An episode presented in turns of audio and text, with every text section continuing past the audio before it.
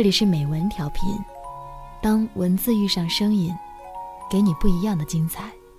我是主播思思，今天为您带来的文章是《很爱很爱你》。这是一个关于很爱很爱，但又说不出口的爱的故事。这一封情书来自曲克。如果一个人的初恋沉闷且冗长，不知算不算很奇怪？高三的时候，别人都还忙得昏天黑日，我父母就早早的替我办全了出国手续，只等我领到毕业证就可以去到美利坚了。我们班上有一个男生，人称大 P，特能说。我觉得他快成一个全能 DJ 了。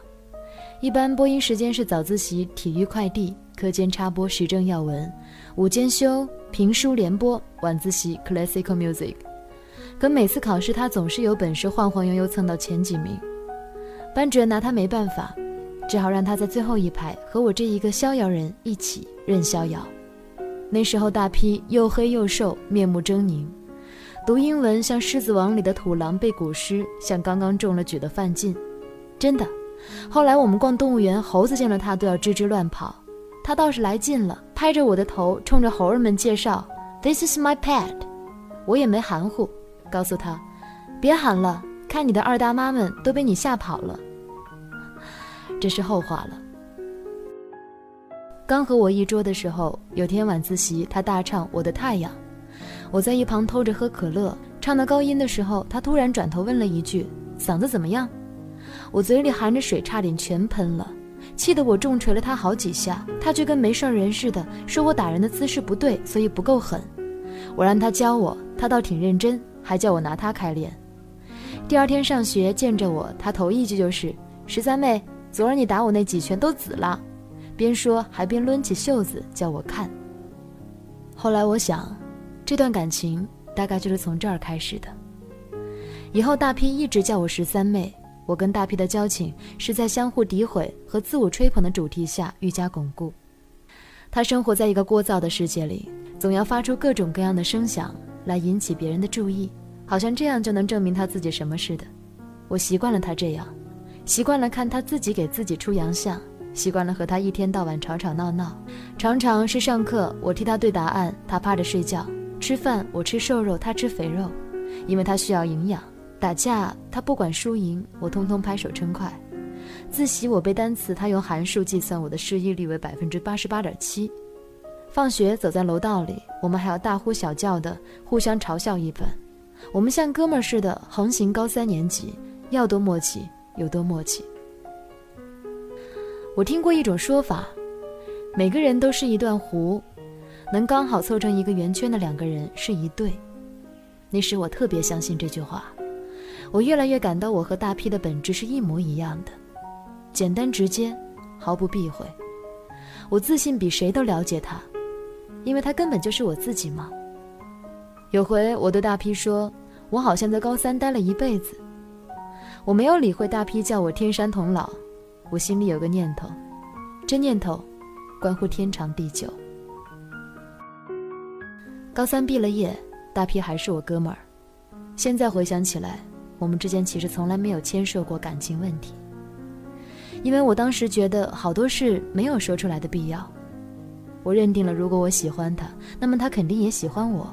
我心里清楚，我走了早晚会回来，因为我找到了我那半个圆圈。我以为这就是缘分，任谁也分不开，哪怕千回百转。临走时，大 P 说：“别得意，搞不好折腾了几年还是我们俩。”这是我听到他说的最后一句话，我永远也忘不了。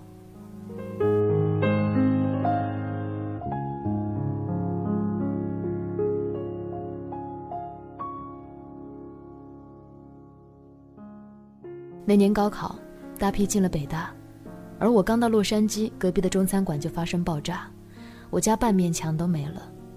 我搬家，办了一年的休学，给大 P 发了一封 email，只有三个字：我搬了，没告诉他我新家的电话。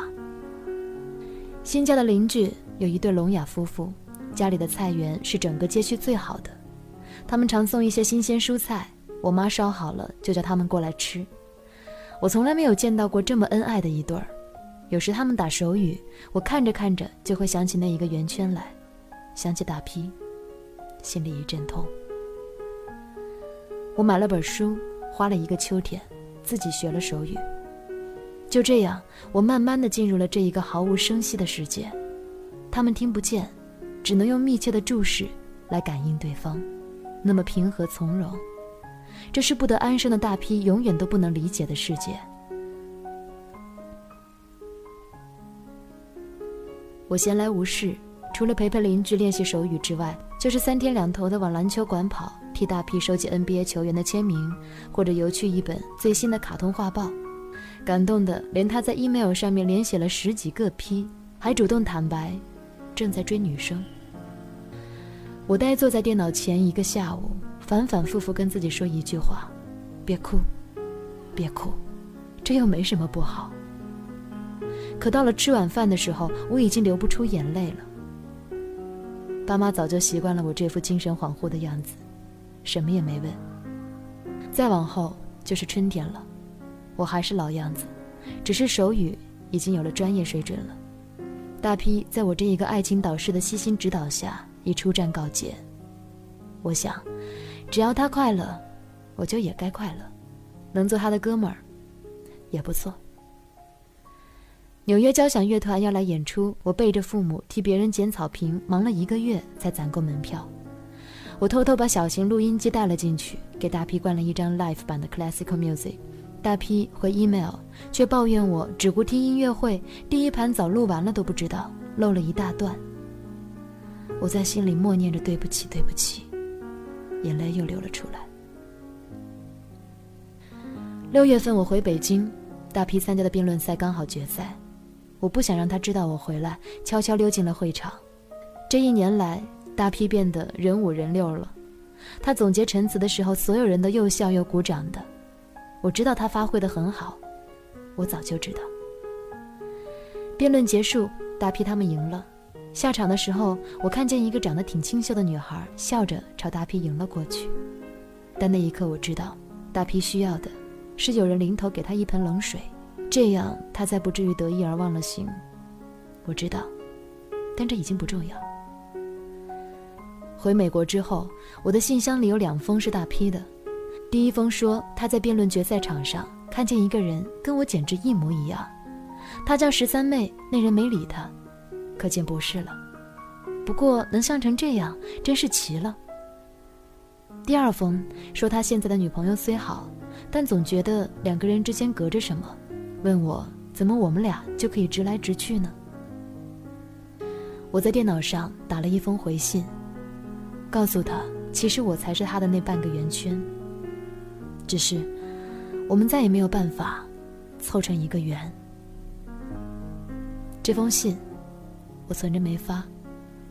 我没有告诉大批我家的电话。我总能很容易的得到球星的签名。我背着父母赚钱去看演奏，连磁带录完了，我都不知道。我不想让大批知道我回了北京。我就这样，无声无息的放弃了我的半个圆圈。因为，中餐馆爆炸之后，我只有靠助听器生活了。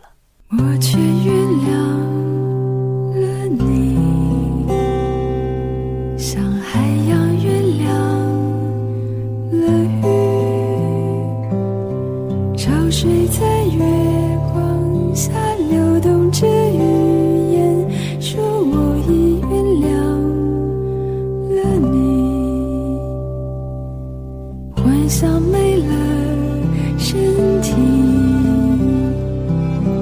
想挣脱地